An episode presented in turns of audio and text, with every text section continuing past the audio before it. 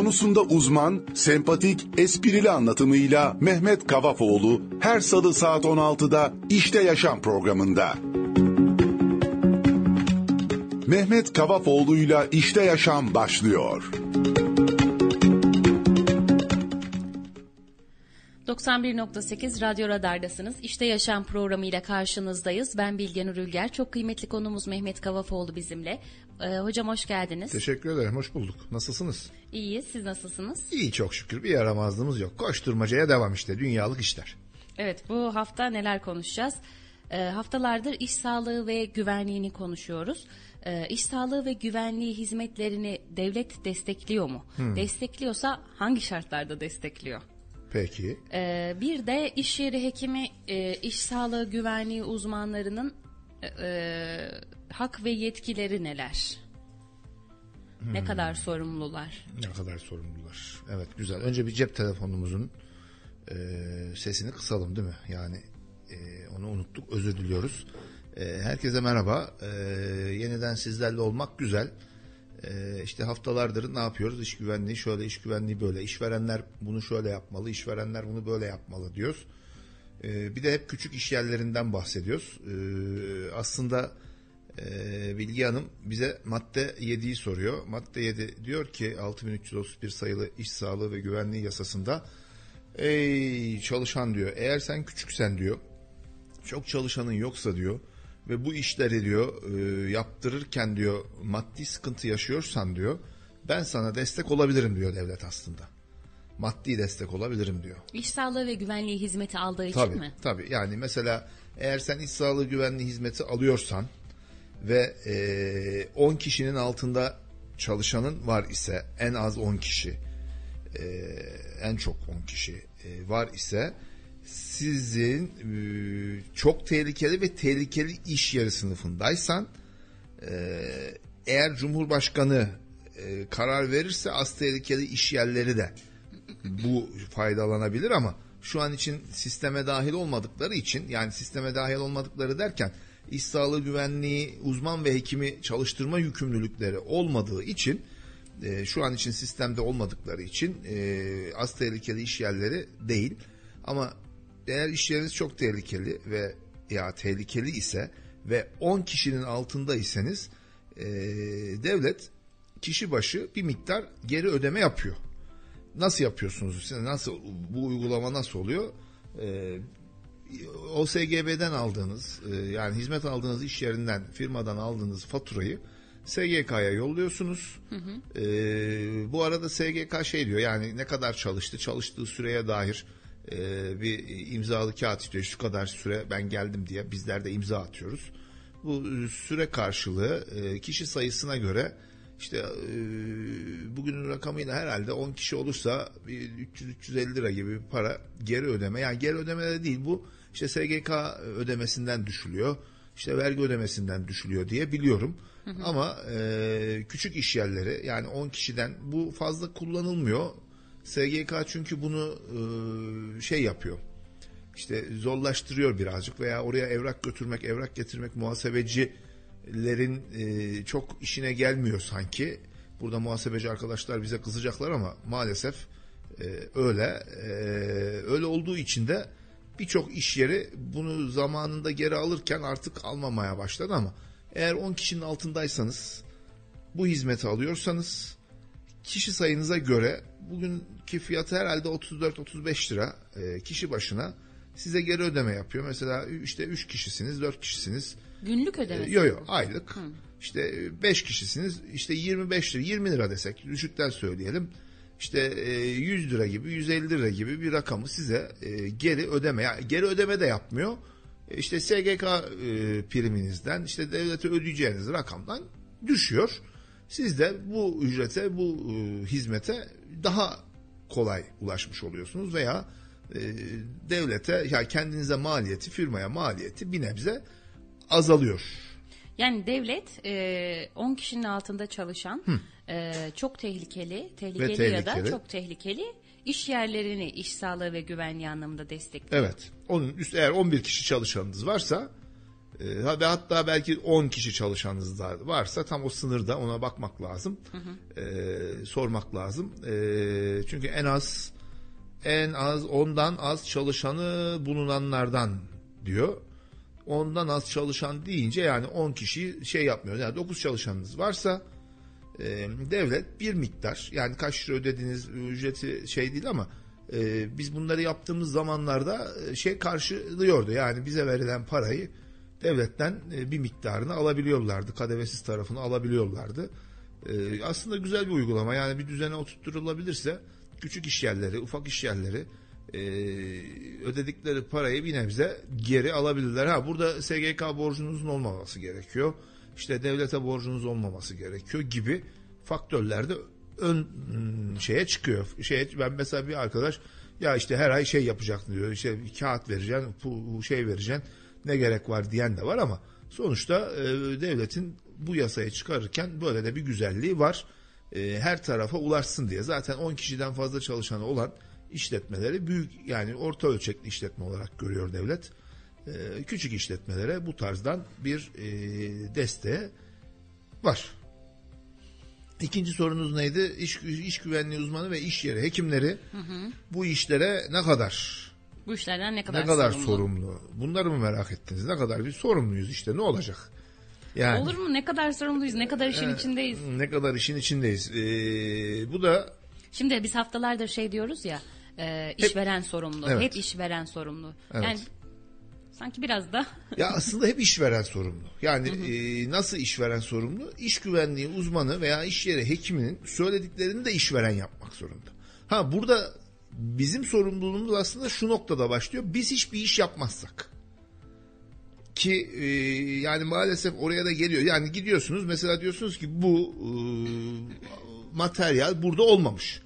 Bu materyali buraya sabitlemeniz lazım. Sabitlediniz mi? Değil. Bir hafta sonra gidiyorsunuz Mustafa abi bunu buraya sabitler misin? Ya Mehmet şimdi işim çok. Sonra. Peki abi haftaya yapar mısın? Ya öbür haftaya yapalım. Peki abi ben haftaya gelmiyorum öbür hafta geliyorum. Peki abi diyorsun. Bir hafta geçiyor, iki hafta geçiyor, beş ay geçiyor, bir yıl geçiyor. Bir yıl sonraki muhabbet. Mustafa abi ya Mehmet unuttuk onu görüyor musun? Tamam sana söz haftaya kesin yapmış olacağım. Mustafa abi bir tane matkap getir de ben yapayım. Falana dönüyor olay. Böyle olunca da biz ister istemez şey yapıyoruz. Yani e, pasifize duruma geçiyoruz. Ama burada bizim yapmamız gereken ve kendimizi e, bu sorumluluğa dahil etmemek için gördüğümüz bütün sıkıntıları yazılı vermemiz gerekiyor. Yazılı söylememiz gerekiyor ve yapılıp yapılmadığını da takip etmemiz gerekiyor. O zaman bizim bir sorumluluğumuz yok. Ama biz işte atıyorum e, raflar sabit değil, işte elemanlara gözlük dağıtılmamış, içerisi çok gürültülü hiçbir önlem alınmamış, işte kaynak yapılıyor çalışanların kaynak gözlükleri dahi yok, kaynak maskeleri dahi yok. O zaman ben diyemem ki e, ya benim hiçbir sorumluluğum yok, benim de sorumluluğum var. En iyi hani şey diyorduk ya yani yaptıramıyorsan bırak. Yani adam bunu yapmıyorsa hı adamın işine son ver. Aynı şey bizim de için geçerli. Yani eğer bir ilerleme kat edemiyorsan orada çalışmamak en mantıklısı. Çünkü o noktada bizim de sorumluluğumuz içeri geliyor. İşveren ne kadar bu işte sorumluysa biz de onun danışmanı olarak bunları söylemede oluyoruz. Bunları yönlendirmede oluyoruz. Bu hizmeti o arkadaşa sunamada oluyoruz. Ama onlar e, işveren de sizi denetlemesi gerekmiyor mu? E tabi. İşverenin de aslında arkadaş sen ne yaptın, niye yapmadık, niye eksik kaldık, benim hiç mi bir eksiğim yok diye sorması lazım. Yani işverenin bana her gittiğimde ya Mehmet bu hafta ne yapalım demesi lazım aslında. Ben de bu hafta işte şu makineye bir koruma yapalım. Bu hafta işte şu gözlükleri yeni diyelim. Bu hafta bu makine çok gürültü çıkarıyor. Bunun etrafına bir tane e, PVC'den malzeme kapatalım. Hı hı. İçeriye bir arkadaş girsin. Sadece o arkadaş bu gürültüden etkilensin. Diye o işletmedeki eksikleri tek tek tek yavaş yavaş yavaş yavaş yaptırıyor olmamız lazım aslında. Ama biz ne yapıyoruz? Abi bir eksik var mı? Ya işte zaten Mustafa abi bu eksikleri yaptırmayacak. Hmm, e, ya yok abi ya boş ver zaten bildiğin şeyler diyoruz. Mustafa abi de vazgeçiyor. E, biz zaten vazgeçmişiz. İşimizi yapmıyoruz. Hı hı. E sonuç iş güvenliği uzmanı ve iş yeri hekiminin hiçbir yet şeyi yok, sorumluluğu yok. Hayır. O noktada işimizi yap. Mesela iş yeri hekimleri. İşletmelere girmek zorundalar. İşletmeyi gezmek zorundalar. İşletmedeki mesleki hastalıkları, oluşabilecek hastalıkları e, tespit edip, öngörüp bunlara en, önlem almaları lazım. Mesela adam statik boya yapıyor. Statik boyada toz yutuyor. Bunu iş güvenliği, iş yeri hekimi, iş güvenliği uzmanı söylüyor ama hekimin söylemesi ayrı bir e, şey. E, faktör. Uzmanlık alanı. Yani hekim demesi lazım ki gel arkadaş, ey boyacı arkadaş gel, gel. E, ne var? Bak arkadaş sen burada bunu yutuyorsun. Bu seni kanser yapar. İleride seni solunum yetmezliği yapar. Nefes alamazsın. Bak arkadaş bunu buna takmak zorundasın. Bu elbiseyi, bu koruyucu malzemeyi giymek zorundasın. Tamam mı? Bunu söylemesi lazım. Bunu yönlendirmesi lazım. Ama maalesef tamam mı? Biz özellikle iş yeri hekimlerinin birçoğu bazılarını şey dışı bırakabiliriz. Elbette işlerini çok iyi yapan arkadaşlarımız var. Ama birçoğu yani sadece gidiyor ve ilaç yazıyor. Mesela bizim mm, iş yeri hekimlerinin sorumlulukları ilaç yazmak değil. Ya- İş yeri hekimlerinin e, firmada, işletmede e, bir odası falan var mı? Sürekli mesaide Ya aslında yapmaları lazım. Yani iş yeri uzmanına da iş yeri uzmanı. Hı hı, evet. İş yeri uzmanı yeni bir e, cümle geliştirdik. İş yeri uzmanının da iş yeri e, hekiminin de e, şey yapması lazım. E, oraya gittiği zaman işletmeye gittiği zaman çalışacağı bireysel olarak çalışacağı bir bilgisayarının, bir masasının, işte bir odanın, sıcak bir odanın olması lazım. Yani Ama- bunu şunun için sordum. Ee, mesela bir ol, olay anı. Biri yaralandı, kaza yaptı. İlk müdahaleyi yapabilmek adına Tabii, tabii. orada bulunması. İşte orada da o, o odada da bir sedyenin ilk yardım malzemelerinin Bir acil müdahale bulunması. edebilir. Yani e, ufak da olsa bir revirin bulunması lazım. E, Bu kaç kişiye kadar? işte işletmede? ya aslında herkese istiyor ama biz genelde 10 kişi 10 kişinin üstünde yani yapılmalı. 10 kişinin üstünde e, her işletmede bunun olması gerekliliğini düşünüyoruz. O da zorunluluğu var. Eğer 50 kişiyi 250 kişiyi geçtiği zaman farklı birimler geliyor. Mesela iş iş yeri e, sağlık güvenlik biriminin oluşturulması gerekiyor. 250 kişiyi çok tehlikeli iş yerlerinde geçtiğin zaman. Bir ayrı bir oda, doktorun orada sürekli oturması gerekiyor. Mesela 500 kişiyi geçtiğin zaman. E, iş büyüdüğü zaman e, şeyler farklılaşıyor. E, ne derler ona? Durumlar farklılaşıyor. Yani çoğaldığı zaman mesela sizin eğer 250-300 kişi, 400 kişi, 700 kişi çalışan bir fabrikanız varsa orada bir tane revirin kesinlikle olması lazım. Revirde duran bir diğer sağlık personelinin bulunması gerekiyor. Orada hazır işte iğnen, e, pansuman aletin, e, sedyen, e, seyyar sedyen, boyunluğun, tansiyon aletin, bütün bunların tam teçhizat bulunması lazım. Hatta ve hatta e, daha uzun süre çalışan, orada bulunan doktorun orada bulunması lazım. Ya, iş büyüdüğü zaman büyük iş yerleri bu şartlara uymak zorunluluğu zaten. Yani çalıştıkları sayı arttığı için bunlara uyan yer çok zaten. Yani uyulma da uyulma şeyi de çok. Yani organizede büyük firmalara gittiğiniz zaman hepsinde görürsünüz. Bunlar yok değil. Ama bizim en büyük sıkıntımız küçük firmalarda. Böyle orta halde 20 çalışan var, 30 çalışan var. Yapsak mı yapmasak mı? Olsa mı olmasa mı? Gerek görmüyorlar çok az insan gibi. olunca. Yani kişi az, kaza sayısı az. İşte ihtiyaç olan mesela bir işletmemiz var. E, Her gün doktorumuz gider oraya. Her gün diğer sağlık personelimiz gider oraya. Belli saatler arasında. O saatte hasta olan da gelir. e, işte iğnesini yaptıracak olan da gelir. Herhangi bir sağlık problemi doğduğu zaman o da gelir. Ama burada önemli olan sadece bu, bu hizmetleri vermek değil. Bizim oluşabilecek tehlikeleri yani mev- mevcut tehlikeleri kazaya dönüp anlatabiliyor muyum? Yani hepsi her şey tehlikeydi biliyorsunuz. Evet. Onu öngörüp o tehlikenin bir adım önünde oraya önlem alabilmek bizim işimiz aslında. Burada iş yeri hekimlerine de görev düşüyor. İş yeri hekimleri çünkü daha zor. Çünkü bizim yani iş güvenliği uzmanının bir kaza olduğu zaman olursa kaza. Ama iş yeri hekimi bundan 10 sene sonra 7 sene sonra kişi eğer ben nefes alamıyorum arkadaş derse ve çalıştığı yer tozlu bir ortamsa Sorumlusu belki iş yeri hekimi olacak. Ve devlet diyecek ki ey iş yeri hekimi hiç tanımadığınız, hiç görmediğiniz bir adamdan sorumlu olabileceksiniz. Bizim 2013'te çalışan bir arkadaş şuradan çıkıp gelse bana dese ki ya arkadaş böyle böyle böyle böyle dese tanımıyorsun ki çocuğu. Mesela biz bir iş kazası geçirmiştik 2013 yılında. Mahkemesi hala sürüyor. Geçen hafta, e, geçen ay benden şey istediler, evrak Ölümlü istediler. müydü? Nasıl? Yok. Ee, arkadaş Allah iyilik sağlık versin şey e, yürüyemiyor. Ee, geçen bir, bir buçuk ay oldu yani dört beş sene oldu mahkeme başlayalı. Beş senenin sonunda benden evrak istediler. Yani Ne kadar süre tutuyorsunuz evrakları? 10 sene. Yani 5 senenin sonunda benden hala mahkeme devam ediyor ve benden evrak istediler. Şimdi aynı durum bu meslek hastalığı olsa, başka bir durum olsa bununla alakalı bir şey yazmış mıyız? İşvereni yönlendirmiş miyiz? O sıkıntı. Mesela diyor ki iş yeri hekimi ve iş güvenliği uzmanları hak ve yetkilerini, görevlerini yerine getirmeleri nedeniyle kısıtlanamaz diyor. Yani yasada diyor ki arkadaş diyor seni kimse kısıtlayamaz diyor bakın. İşveren. İşveren de kısıtlayamaz diyor, bir başkası da kısıtlayamaz diyor. Hayır şeylere değil mi bunu?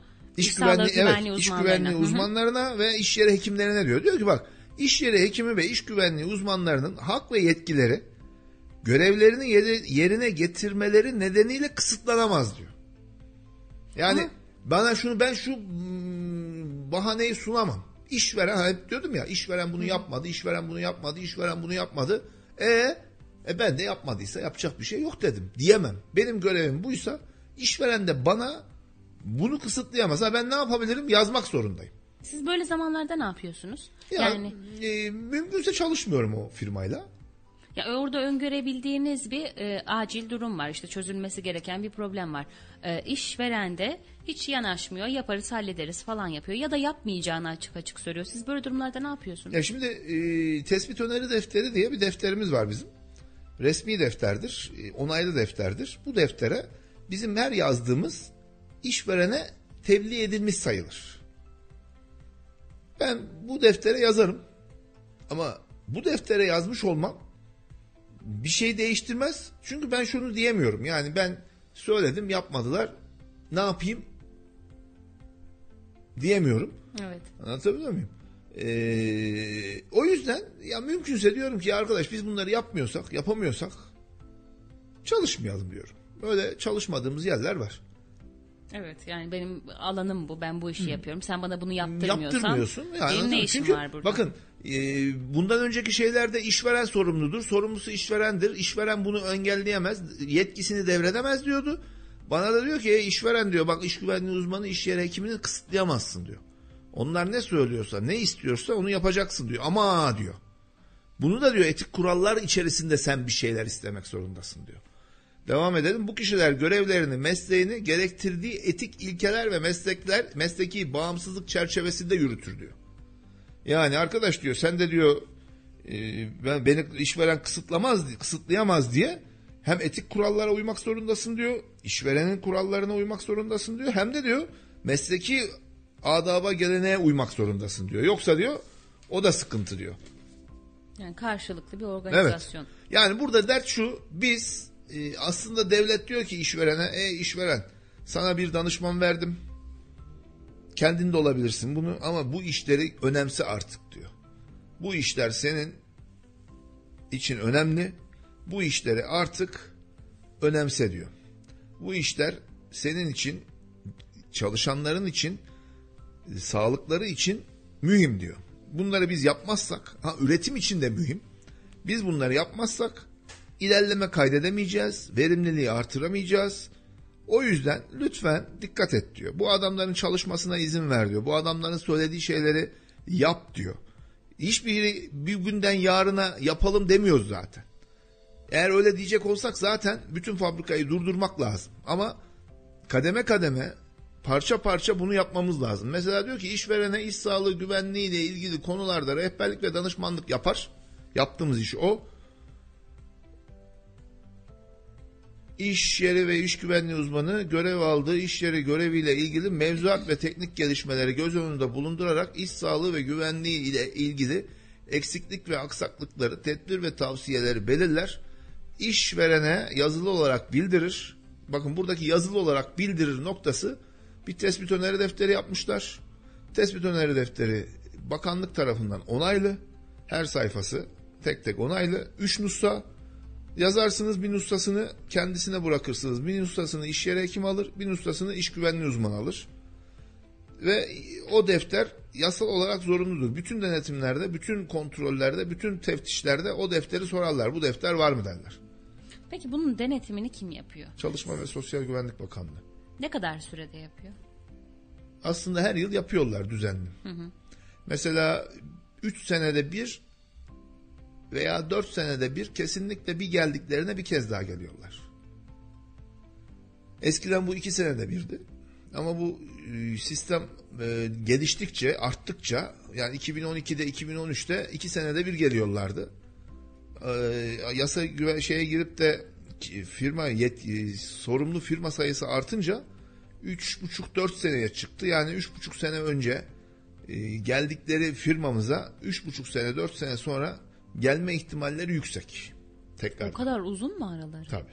Ama her sene, her sene mesela Kayseri'de e, yaklaşık iki ayda bir bakanlıktan gelen teftiş grupları oluyor. Ee, işte e, her geldiklerinde 100, 200, 300 artık kaç kişi geldilerse planları programları nasıl bilmiyorum ama benim gördüğüm kadarıyla 150-200 firmaya bakıyorlar, denetliyorlar, kontrol ediyorlar. Bir zaman geliyorlar yangın kontrolü yapıyoruz diyorlar. Bir zaman geliyor makine kontrolü yapıyoruz diyorlar. Makine uzmanı, makine mühendisi arkadaşlar geliyor. Öbür tarafa yangınla alakalı arkadaşlar geliyor. İşte onların eksiklerini söylüyorlar, gideriyorlar. Bunlar bize e, örnek oluyor. Biz diyoruz ki ha diyoruz bak bakanlık bu gözle bakıyor işe diyoruz. İşte bir firmamız denetlendiği zaman öbür firmalara da o firmada istenilen konuları aman bak bunu da istedi bunu da yapalım bunu da istedi bunu da yapalım. Bunları biz fazla yapmışız şunlar eksik kalmış. Bunlara hiç bakmadı ama bakmayacağı anlamına gelmez gibi e, birçok konuda e, denetimler bu şekilde gidiyor. İki ayda bir mi geliyorlar? Bilmem. Onu bilemem. Nasıl bileyim? Yani çünkü denetimlerin Bakanlık ya şimdi eee, şöyle söyleyeyim. Bakanlığın denetim şeyi var. Eee, bildiğim kadarıyla yani yanlış bilgi veriyor olabilirim. Burada parantez içerisinde söylüyorum. Eee, denetim yapan birimleri var.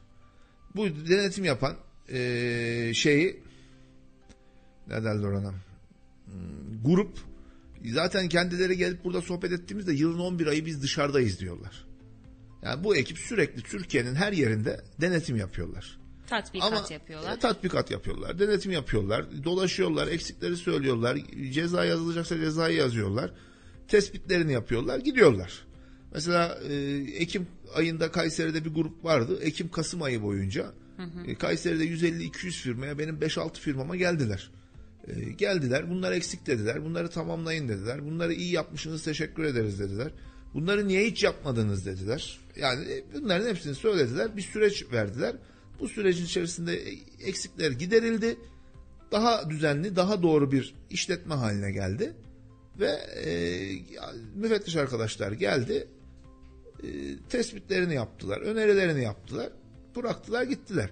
Burada işte Kayseri'de işleri bittiği zaman bu arkadaşlar belki Sivas'a gidiyorlar. Bilemiyorum ki belki Ankara'ya gidiyorlar, İzmir'e gidiyorlar, Uşak'a gidiyorlar, Muğla'ya gidiyorlar. Ee, yani orada şu kadar bir periyotta şöyle yapılıyor gibi net bir bilgi en azından bende yok. Ama bunu bakanlıktan bir e, arkadaşlarla konuşsak vardır elbette. Onların da bir e, çerçevesi vardır, bir e, Çalışma çizelgesi çalışma vardır. çizelgesi vardır. O çizelgeye göre işte Kayseri'ye şu gruplardan, şu sektörlerden, şu kadar ki mesela geçen geldiler metal sektörünü denetlediler. Hiç mobilyacılara uğramadılar. Yıl başında mobilyacılara gelmişlerdi mesela gibi. Mesela dökümcülere geldiler bir ara sadece. Sadece Sektör bir sektörde geziyor Tabii, olabilirler. sadece sadece benzin istasyonlarını denetlediler. Bu denetimlerin geri dönüşleri nasıl oluyor? Mesela geri dönüşü derken. Yani şöyle e, biz biraz evvelki bahsettiğimiz gibi bir işveren var diyelim. E, yaptık yapacağız ya da yapmıyoruz. Ya şimdi şöyle oluyor. e, Yani ceza oluyor mu? Ceza ya şimdi şöyle. oluyor? Şu anda bakanlık çok ceza yazma şeyinde değil. E, noktasında değil. Bazı temel mesela işte risk değerlendirmesi yoksa hem ceza yazıyor hem iş yerini kapatıyor. Bizim yapmamız gereken işletmede yapılması gereken bazı temel unsurlar var. Temel diye yani bunu herkes yapıyordur. İlk başladığı zaman işe ilk yaptığımız iş odur zaten. İlk kontrol ettiğimiz şeyler de odur. Onların dışında eksikleri tespit ediyorlar. Size bir süre veriyorlar. Bunları gidermeniz gerek diyorlar. Ve sonra gelip bu giderdik, giderilen eksikleri tekrar kontrol ediyorlar. Çok yapıcı bir denetim. Evet yani işletme bir yol almış oluyor. Hı hı. İşte işletme bir daha yol almış oluyor. İşte biz buradaki eksikleri görüyoruz. Yani bizim olaya bakış açımız da değişiyor bu şekilde. Biz başka işletmelerde bu eksikleri tamamlıyoruz. Sonuçta organize veya firmalar bir şekilde bir iyileşme sağlamış oluyor. Aman diyorsun bak teftişe geliyorlar başımıza iş çıkartma. Tabii tabii bize Şunu geldiler yapalım, size de gelirler. Size de gelebilirler. Aman abi ne yapmamız lazım? Ortalık şöyle bir güzel şey oluyor. Şekilleniyor.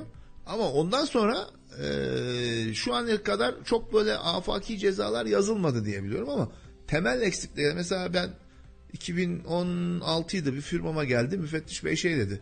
Abi dedi ilk defa dedi şey yakaladım dedi. İş güvenliği hizmet hiç almayan bir yer yakaladım dedi. Adam dedi tehlikeli dedi üretim yapıyor dedi. Sistemde dedi. Hı hı. Ondan sonra yaklaşık dedi şu kadar ceza yazmak zorundayım dedi. Yarın gideceğim oraya dedi. Tekrar geldiğinde yani şeyleri kontrol etti ne yaptınız dedi. Valla adamın hiçbir şeyden haberi yoktu dedim. Kendisini az tehlikeli zannediyormuş. Kim yönlendirdi bilmiyordum dedi. Ama işte mecburen sistemde olmadığı ve denetime gittiğimiz için de cezayı yazdık dedi. Bizim işlerin en kötü tarafı geçmişe dönük ceza yazılıyor ve sistem dedikleri şey e, tamamıyla e-devlet üzerinden elektronik ortam, ortam olduğu için e, bütün hareketleri izleyebiliyorsunuz. Yani ne zaman başladınız, başladınız mı, başlamadınız mı, bu hizmeti alıyor musunuz, almıyor musunuz? Bunlar ya biz eskiden alıyorduk şöyle bir kağıdımız vardı, kağıt şöyleydi, böyleydi diyebilecek bir durum yok. Ee, şuradan devam edelim. Tedbir ve tavsiyeleri yerine getirmesinden işveren sorumludur diyor bakın. Eksiklik ve aksaklıkların düzeltilmesinden, tedbir ve tavsiyelerin yerine getirilmesinden işveren sorumludur diyor. Yine olayı çevirdik işverene. Peki iş güvenliği uzmanı sorumlu değil mi? Ee, o da burada yazıyor. İşveren tarafından gerekli tedbirlerin alınmaması halinde bu durumu iş yer hekimi ve iş güvenliği uzmanınca bakanlığın yetkili birimleri varsa sendika, sendika temsilcilerine yoksa çalışan temsilcisine bildirir. Bildirim yapmadığı tespit edilen iş yer hekim ve iş güvenliği uzmanlarının belgesi 3 ay askıya alınır. Aslında burada iş güvenliği uzmanı da işini yapmazsan eğer diyor sana diyor ben de ceza veririm diyor. Senin, uzmanlık belgesi mi? Evet askıya? uzmanlık belgeni askıya alırım diyor. Eğer diyor ortamda diyor tehlikeli ölümü, yangını, acil bir durumu yani çalışmayı engelleyecek çok büyük şeyler varsa diyor ve bunu sen bize bildirmiyorsan diyor. Yani ya yapacak bir şey yok görüyor musun falan filan yapıyorum diyorsan diyor. Burada da ama o iş yeri niye sizde çalışsın? Siz böyle büyük bir şey yazıyorsanız oraya ya da söylüyorsanız siz danışmanlık hizmeti veriyorsunuz. İş yerinde sizde çalışmaz mı? Nasıl olacak? İşte nasıl olacak? Olmayacak. Oluyor, olmuyor, olmak zorunda. Orada hayati bir konu var. Hı hı. Onu göze alacaksınız ve diyeceksiniz ki ey bakanlık arkadaşlar bu arkadaş bura e, çok şey değil.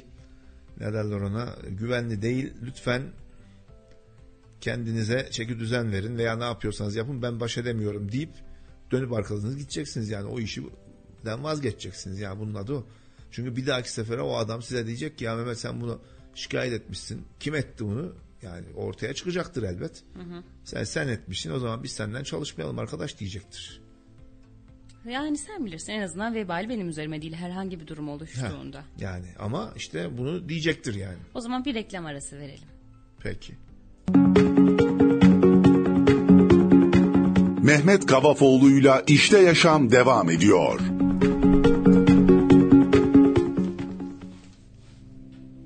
...91.8 Radyo Radar'dasınız. Ee, Kayseri Radar ve İşte Radar... E, ...aynı zamanda Radyo Radar ortak yayınındayız. Ee, en son e, şey konuştuk. Belgelerin alınması. Yet, ha, uzmanlık yetki, belgelerinin, yetki, yetki belgelerinin ha, alınmasından evet, aslında, bahsediyorduk. E, şimdi o konu hakkında ben de çok e, şey değildim. E, bilgili değilmişim ama e, buradan isterseniz bir okuyalım burayı. Ee, sevgili dinleyenleri de sıkmayalım. Ee, mesela 6 ay süreyle askıya alınır diyor. Mahkeme kararıyla tespit edilen kişinin belgesi diyor. Biraz daha önden okumaya başlayayım. Aksi takdirde işveren hakkında bir yıllık sözleşme ücreti tutarından az olmamak üzere. Bakın e, kişiyi de aslında koruyor burada. Birazcık daha yukarıya çıkıyorum. Bu bildirimden dolayı yani biraz önce dedik ya iş kazası bir tehlikeli durum arz olduğu zaman hı hı. E, bildirmek zorundasın bakanlığa işte sendika yetkililerine. Hey burada tehlike var bak burada insanlar ölebilir. E, bunu ne yapıyorsanız yapın. Yani benim gücüm yetmiyor işveren beni dinlemiyor. Ne yazdım çizdim ama hala burada işveren e, şey var ölüm tehlikesi var. Hı hı. büyük kaza tehlikesi var. Lütfen durun e, dediğimiz anda yani dememiz dediğimiz an itibariyle siz de dediniz ya işte işvereni işinizi sonlandıracak falan diye orada diyor ki bak e, bu bildirimden dolayı yani bu bildirimden dolayı e, işveren tarafından iş yeri hekimi veya iş güvenliği uzmanının iş sözleşmesine son verilemez diyor. Güzel. E, ve bu kişileri hiçbir şekilde hak kaybına uğratılamaz diyor. Aksi takdirde işveren hakkında bir yıllık sözleşme ücreti tutarından az olmamak üzere tazminat hükmedilir diyor. Yani işveren sana ben arkadaş senden çalışmıyorum diye diyemiyor. Niye? Bana bir tazminat şeklinde ücret ödemesi gerekiyor ama e, yani adam onu öder ben senden yine çalışmıyorum der mi? Der ama e, işveren iş yeri e, uzmanı, iş yeri hekimi ve işte OSGB'ler bu şekilde aslında şey alınmış. Aksi takdirde diyor e, işveren hakkında bir yıllık sözleşme ücreti, ücreti tutarından az olmamak üzere tazminata hükmedilir. İş yeri hekim veya iş güvenliği uzmanının iş kanunları ve diğer kanunlara göre sahip oldukları haklar saklıdır. Açılan davada kötü niyetle gerçek dışı bildirimde bulunulduğu mahkeme kararıyla tespit edilen kişinin belgesi 6 ay süreyle de askıya alınır. Eğer burada da ben yani iş, iş yeri iş güvenliği uzmanı veya iş yeri hekimi art niyetliyse ve bu mahkeme kararıyla netleşirse de benim yine belgemi 6 ay e, askıya alıyor. Hı hı. E, hizmet sunan kuruluşlar ile iş yeri hekimi ve iş güvenliği uzmanlarının iş sağlığı güvenliği hizmetlerinin yürütülmesindeki ihmallerinden dolayı hizmet sundukları işverene karşı sorumlulardır diyor. Yani biz de e, yaptığımız işe karşı işverene karşı sorumluyuz ve bunu işveren bir şekilde denetlemek zorunda. Çalışanın ölümü veya mağluliyetiyle sonuçlanacak şekilde vücut bütünlüğünün bozulmasına neden olan iş kazası veya meslek hastalığının meydana gelmesinde ihmali tespit edilen uzman veya hekim yetki belgesi askıya alınır diyor. Bunun süresi yok. Oradaki mahkemenin kararı. Belki işinizden olacaksınız. İş güvenliği uzmanlarının görev alabilmeleri için çok tehlikeli sınıfta yer alan iş yerlerine A sınıfı tehlikeli bir konu öbür tarafa geçti. Yani sadece işinizden değil mesleğinizden Tabii. yapacaksınız. Yani eğer yani ya aslında bizim işimiz çok riskli. Hı hı. Yani e, işte işinizden oluyorsunuz. İşinizi yapmadığınız zaman karşı taraf zarar görebiliyor. Bunu önden bilmek zorundasınız, öngörmek zorundasınız. Ya bir makinenin bir parçası mesela ben bir yaşadım bunu. Ee, organizede bir kutu fabrikamız var. Arkadaş e, çalışıyor, makine parça sıkışıyor, çekici alıyor. Yani kutu yani kağıt yapıyorlar bunlar sıçrayacak böyle göze zarar verecek, insana zarar verecek çok bir parça yok yani. Hı hı. Ama bu arkadaş alıyor o sıkışan yere çekiçle vururken oradaki parça aslında çalışanın işi değil bu. Bakımcıya haber vermek zorunda. Ama iş yeri küçük olduğu için ister istemez bakımcıyı nereden bulacak? Bakımcı var mı?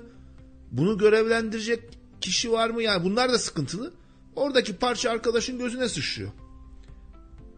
İhmal ediyor çalışan ovalıyor gözünü. Doktora gitmiyor.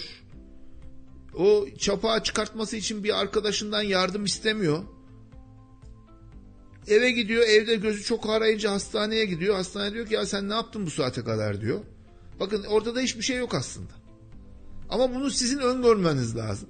Sizin bunu biliyor olmanız lazım.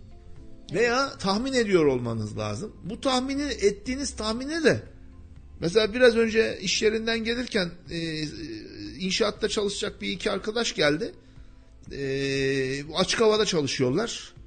E, tramvay hattında. Aman dedim bakın kesin baretlerinizi takacaksınız arkadaşlar dedim. Eğer takmayacaksanız hiç işe başlamayın dedim bakın.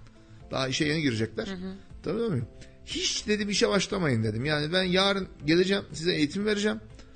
Ama şu an itibariyle eğer baretsiz çalışacağım, yeleksiz ayakkabısız çalışacağım diyorsanız kesinlikle dedim işe başlamayın dedim. Boşu boşuna burada işlemleri yaptırmayın, beni de uğraştırmayın, işverenizi de uğraştırmayın dedim. Elemanın söylediği cümle aynen şu. Abi diyor üstümüzde bir şey yok ki baret niye takalım? Üstünde beton pompası var, ileride vinç çalışıyor, kepçe çalışıyor. Arkadaşı keserden kalıp çakarken keser uçup kafasına gelebilir. Aslında bir sürü faktör var ama Öngöremiyor. bunu kendisine anlatmamız lazım önce. Ve bütün bunlardan vicdanen hem sorumluyuz hem de yasal olarak sorumluyuz. Evet. O bizim en büyük mesleğimizin en büyük sıkıntısı. Dur mu? Şimdi e, bir de burada okumuşken e, bizim iş güvenliği uzmanlarının A sınıfı, B sınıfı ve C sınıfı diye 3 tane grubu var. 2013'te yasa çıktığı zaman A sınıfı uzman sayısı çok azdı. Zaten e, okulunuzu okuyorsunuz. A sınıfı uzman, B sınıfı uzman, C sınıfı uzman nasıl olunuyor? Birazcık ondan bahsedeyim. E, buraya yazmışlar. O yüzden ya bahsedeyim yani. E, şimdi e, bir eğitim alıyorsunuz. Eğer teknik elemansanız, teknik mühendisseniz, yani teknik işte makine teknik öğretmeniyseniz, işte kimyacıysanız, fizikçiyseniz, e, işte jeoloji mühendisiyseniz, e, bu e, üniversitelerin teknik alanlarında özellikle sayısal e, puanla, fen puanıyla e, şey alıyorsanız, neydi onun adı yani alan bir birimde oku, okumuşsanız, e, bakanlığın yetkilendirilmiş eğitim kurumlarından e, 40 saatlik 40 saatte herhalde uzaktan eğitim 80 saat bu bilgiler yanlış olabilir. E, eğitimi aldıktan sonra ya çok oldu ama bunları e, öyle bakmayın şimdi. Bunları e, net e, 7 sene 8 sene önce biliyordum ama kullanmayınca şey yapılıyor. Oradaki e, eğitimi aldıktan sonra Ben uzmanlıkların bir sınıf olduğunu da bilmiyordum. Evet. Şu anda öğrendim. e, bunu eğitim aldıktan sonra sınava giriyorsunuz. Bu sınavı kazanırsanız C uzman oluyorsunuz. Bunlar yani- peki farklı birimlere mi bakıyor? Tabii. C uzmanlar az tehlikeli iş yerlerine bakar. Ee, eğer iş yerinde yani C uzman olarak 3 sene çalışırsanız B uzman sınavına girersiniz. Sınavı kazanırsanız B uzman olursunuz. Bunlar da tehlikeli iş yerlerine bakar. 4 sene B uzman olarak çalışırsanız sınava girerseniz A uzman olursunuz. A sınıf uzman olursunuz. Yani bu tecrübeyle alakalı. Yasa diyor ki arkadaş diyor sen işe ilk başladığında diyor az tehlikeli iş yerlerindeki tehlikeleri öngörebilirsin. Senin çünkü iş hayatında bir süre var, bir süreç geçmesi lazım. Böyle hemen hemen büyük işte inşaatlar, madenler, e, kaplama tesisleri, kaynak tesisleri, şey e, döküm tesislerine bakamazsın diyor. E, C uzman olduktan sonra 3 sene çalışırsan B uzman olursun. Bu sefer organizelerdeki orta düzey tehlikedeki yerlere bakabilirsin diyor. Ondan sonra da diyor artık bu işte tecrübelenmişindir. 4 sene daha çalıştıktan sonra 4 senenin sonunda artık sen tehlikeleri öngörebilecek kapasiteye gelmişindir. 11 Aa, sene sonra tamamsın. Yok. 4 7 7 sene sonra. 7 Dört sene sene B için çalışacak. 4 3 4 sene B, 3 sene B için, 4 sene A için çalışacak. Ha, C sınıfı oldu zaten. çalışmadan Sınava, olabiliyor tabii. direkt. Yani okuldan mezun oldu. Direkt sınava girip C sınıfı olabilir. 2013 yılında 2014 yılın başıydı. Ee, piyasada çok fazla B ve C A olmadığı için bakanlık bir sefere mahsus olmak üzere e, C uzmanı olmuş kişilere e, bir yetki şey verdi, sınav hakkı verdi. Eğer e, 10 yıl sahada çalışmışsanız, tecrübeniz varsa e, A uzmanlık sınavına girebilirsiniz. 5 yıl tecrübeniz varsa B uzmanlık sınavına girebilirsiniz dedi. Ve o dönemde e, C uzman olup çalışmış, sahada çalışmış kişilere A ve B uzman olarak sahaya sürdü. Artık o e, ihtimal yok. E, yani o şey olay yok. Şimdi herkes kendi yani her e, Mayıs ve Aralık aylarında sınav var. İş güvenliği sınavı var. E, süresi gelenler e, bu sınavlara girerek A, B, C uzmanlığına geçiyorlar. E, iş yeri olarak da e, bu bir süreç meselesi çalışıyorlar. E, fakat şu anda 2023'ün sonuna kadar e, 2024'ün başına kadar e, C uzmanlar B uzmanının bakabileceği yere, B uzmanlar da A uzmanın bakabileceği iş yerlerine görevlendirilebiliyorlar, yetkilendirilebiliyorlar. Yasa e, bu konuyu uzman eksikliğinden dolayı, yetersizliğinden dolayı e, uzattı. Hı hı. 2000 yani e, iki sene daha bir C uzman uzman olur olmaz bir tehlikeli iş yerine bakabilecek. E, Maaş farkları da var mı bunların? Ya bu tamamıyla tecrübeyle alakalı. Çok sahada maaş farkı belirgin değil ama var elbette. Hı hı. Yani eğer C uzmansanız çok düşük yani düşük maaş alıyorsunuz. B uzmansanız birazcık daha iyi alıyorsunuz. A uzmansanız birazcık daha iyi alıyorsunuz. Şeyler de böyle. bu arada aklıma şey geldi. bizim aslında ee, ha bu da A, B, C uzmanın bakacağı tehlikeli, az tehlikeli, çok tehlikeli yerleri de bundan daha önce yine bir bahsetmiştik ama tekrardan bahsedelim. Aslında önemli bir konu. Ee, şimdi firmalar e, hangi tehlike sınıfında olduğunu çoğu bilmiyor. Bunu bilebilmek için e, her firmanın bir faaliyet kodu var. Evet. Tamam? E, vergi levhasının 3. veya 4. satırında yazar. Faaliyet kodu işte 74.01.01 işte e, kuaförlük hizmeti işte saç kesimi bilmem ne şu boya bilmem ne dahil. İşte yazar 9302 01 işte e, yayın işte radyo yayını televizyon ajanslık şu bu falan filan. Hepsini devlet Türkiye'de yapılan bütün iş kollarını sınıflandırmış.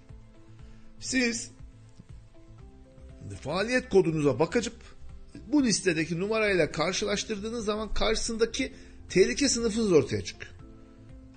Mesela daha önce aynı örneğe vermiştim. Kişi hırdavat satıyor ama faaliyet kodu alırken hırdavat artı boya yazmışlar. Boya olduğu için çok tehlikeli sınıfta.